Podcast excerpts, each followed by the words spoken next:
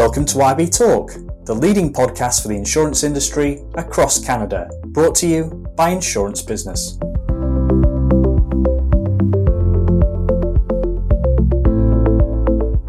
Hello, and welcome to another episode of IBC Talk, the Insurance Business Canada podcast. I'm Serena Nath, news editor here at Insurance Business. And in this week's episode, I'll be chatting with Daniel Moses, CEO of Toronto based MGA TrueStar, to chat about diversity and inclusion in the industry. Daniel, thanks so much for joining me today. Welcome to IBC Talk. Thank you so much, Serena. Absolutely delighted to be here. It's a beautiful, bright, and sunny day, and very much looking forward to, to the conversation. Oh, you and me both. And before we really dive into talking about this very important topic of diversity and inclusion, I just wanted to get a little bit of background about yourself. So, could you walk us through just your career journey and some of the achievements that you're most proud of?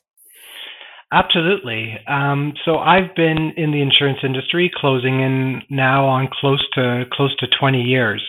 And I've been really fortunate that I've had the opportunity to work in a variety of different roles at a variety of different organizations. Uh, I started my career at a national uh, managing general agent, an MGA, uh, that was based out of Toronto, and was very fortunate to have learned the ropes from a very experienced and seasoned team that, quite frankly, spent a lot of time and effort uh, grooming me and allowing me to take advantage of the opportunities that that come within um, a junior role.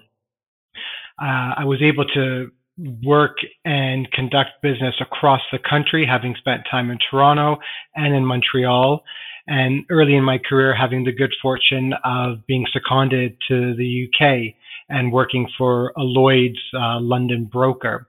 Uh, for those who are aware, the Lloyd's market is a very, very large and important uh, insurer or set of insurers for Canadian uh, retailers and MGAs. So having that sort of firsthand experience was uh, was invaluable from then on, I was able to grow and learn and take on additional roles at the existing company. And then when I sort of outgrew um, the opportunities that were there, was fortunate enough to work for a large reinsurer that had global operations uh, I was focused on their Canadian primary um, growth targets on their specialty commercial lines, um, which was a fantastic opportunity to interact with a variety of key stakeholders across the industry that has really allowed me to be prepared and set up for my current role now as CEO of TrueStar, which is, as you just mentioned a couple minutes ago, a Toronto-based MGA that is uh, specialty lines focused on a key, very set of niche areas within the insurance industry. Well, Daniel, you have a wealth of experience when it comes to the insurance industry. And so, how has uh, those past roles really shaped you as the leader that you are today? Uh, great question. They, they've definitely helped me shape the leader that I am today. When I sort of reflect on what, what the key initiatives are and what the key uh, business goals are of, of the firm or of any firm that, that one has the good fortune of leading, um, it's about sustained profitable growth. It's about creating uh, impactful solutions that will allow for sort of a win-win uh, scenario amongst all key stakeholders. As we know, the insurance industry is a vital industry um, in the financial lines uh, sector, uh, creating and stabilizing risk exposure across uh, a number of different industries. So the experience that I have been fortunate to to to glean from that is the ability to look at strategy from a holistic perspective, um, creating insurance products that will help solve issues, cultivating talent that will help execute on those on those insurance products, and creating an environment that is uh, welcoming and enticing to potential uh, new uh, talent that have not necessarily thought of the insurance excuse me the insurance industry as a potential career path. Absolutely, well said. And when it comes to uh, holistic solutions and providing growth, even with respect to talent in an organization. Uh, it leads us nicely into talking about diversity and inclusion and how that really helps attract that talent. Um, so I was wondering if you could speak to just the growing importance of D&I within the industry and why it should be really top of mind for leaders. I think it's critically important. Um, the, the, world in general is so diverse. Uh, there are people from all walks of life with all sorts of backgrounds, experiences, uh, sets of knowledge, um, and uh, viewpoints that uh, are critical to help keep an organization in their best possible shape. Uh, a number of years ago, um, McKinsey, which is a well-known large uh, management consulting company, did a full uh, review and um, sort of summary and research into a number of worldwide companies. And after they conducted their their their research, they concluded that upwards of 30% more productivity was gained for those companies that demonstrated a better than average set of diversity and um, inclusive policies and procedures. When you look at those raw numbers, uh, and I welcome to anybody, all this stuff is sort of public on uh, online. Um, those are real meaningful numbers that help separate organizations from their competitors um, to being better than just average and and, and, and in most in most cases excelling. So from our perspective, the insurance industry has a lot to gain from attracting and maintaining a good set of diversity and inclusive team members. Absolutely. And 30% productivity increase is uh, always an added bonus when it comes to including that diverse talent. Absolutely. And so I think that some of the biggest pain points for organizations in the industry is uh, strategies to identify gaps when it comes to mm-hmm. diversity and inclusion. Would you maybe agree with that? I, I would, absolutely. And so, do you have any tips for how to fill those gaps and what resources should really be sought out?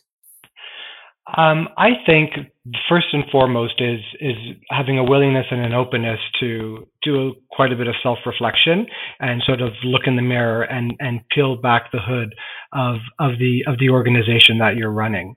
Um, if you look around your executive team and then look around the team in general of the entire organization, if you see people that don't necessarily look like you or sound like you, um, if you don't see them, that that is a, a, a warning sign and a, and a red light that's that's wailing that perhaps you're lacking in in uh, a good set of diversity. Uh, the more people around your organization that don't necessarily come from the same background or look or sound like you or have a different perspective is um, is, is a real bonus. And focusing your energies on looking to attract and set the culture of the organization to welcome those type of applicants um, is critically important. When it comes to leadership seeking out the right resources to really promote an inclusive culture what would be some uh, most effective strategies? I think some of the effective strategies um, first off is being very thoughtful about what your primary objectives are and what your goals are and being very reflective and like i said thoughtful about the type of individual that would help you achieve those goals every year, every organization puts together um, a set of performance plan um, outline and procedures that they want all of their team members to to strive for.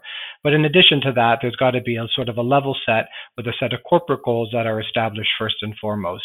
So if you're thoughtful about what your goals are and how to achieve them, you can look out at your existing staff and then and maybe more importantly, some of the staff that you want to bring in that will allow for those goals to be met. And like I mentioned earlier, having a, a, a wide variety of individuals with different backgrounds and different viewpoints um, is critical to help really identifying the strengths and weaknesses of the organization and what individuals can help fill that role. So the first and foremost, the strategy has to be focusing on identifying where your key areas for opportunity are and then demonstrating the willingness and the ability to go beyond your own sort of viewpoint and look at bringing in individuals or promoting individuals that are able to look at a problem from a different solution and a different point of view, which will ultimately make the organization stronger, more profitable, and a more equitable uh, uh, workplace. Absolutely. And you brought up a really great point uh, just about internally coming up with the resources that can end up have, helping build D&I strategies, um, events, and initiatives that can be widespread throughout an organization, which is so important. Uh, we already live in a really diverse country. Um, so why not have an organization really reflect that, you know? I 100% agree with that. You know, in the same report that I mentioned earlier, the McKinsey report, they also found, and this I can relate to on a very personal level. Um, when you have a diverse set of, of team members, that really cuts down on on the turnover rate. Um, it is a very large and important investment hiring new talent into an organization. And there's that old adage where you want to hire slow and fire fast. Yeah. Uh, so in this case, we'll keep it positive. You want to take your time and be very thoughtful about hiring the right individual. So you have to take into account the impact that will have on the rest of the team, not only for the individual that's joining, but for the rest of the team. And it's anecdotal also with with factual based uh, reporting and uh, study of the analysis that a diverse and inclusive team cuts down on turnover.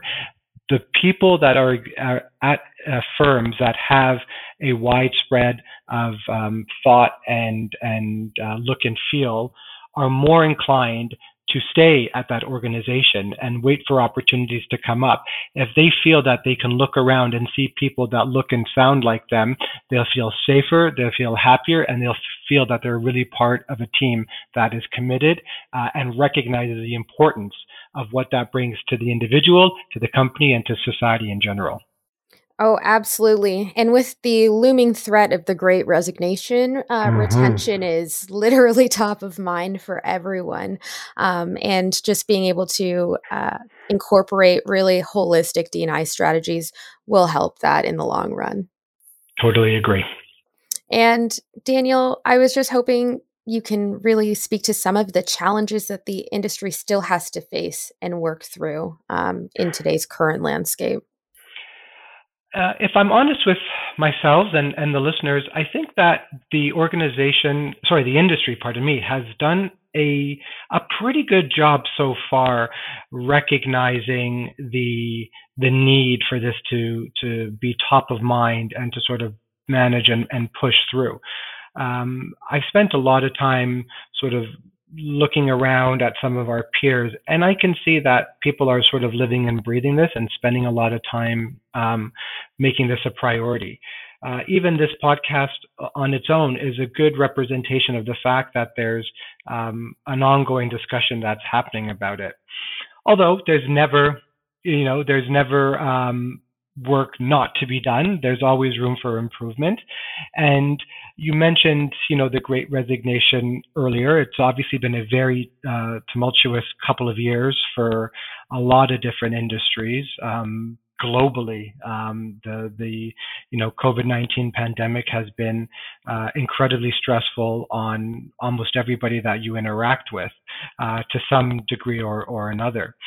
And I think that as an industry, if we continue to promote and keep that top of mind and talk about it and engage, um, it will show that it's more than just words. It, it, it actually comes down to action. So I think the, the trajectory that the industry has been on is the right one. I think we need to continue to do it. I think we need to continue to have these conversations um, in light of the fact that there are many people around the world that are taking pause of how they want to spend a good chunk of their time for a good chunk of their life uh, in an in an industry or at a job or in a career that might not necessarily align with their own values or what they will see for themselves long term. Yes, absolutely. Very well said. And I think that, as you mentioned, it is an ongoing, continuous discussion, and the mm-hmm. industry has done a great job tackling it, and we can only move up from here. I would agree with that for sure.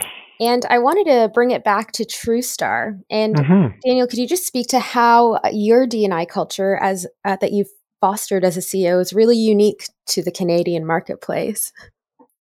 Yeah, I'm I'm very proud of the the culture that TrueStar has been developing. Uh, you know, as you may or may not mention at the start, we're uh, somewhat of a new uh, a new entity. We're entering our fourth year of being in being in operation. So I'm not too sure how much longer we we are allowed to say that we're new. um, but our myself and our executive team have been very very um, thoughtful and very very um, tuned in to this exact conversation.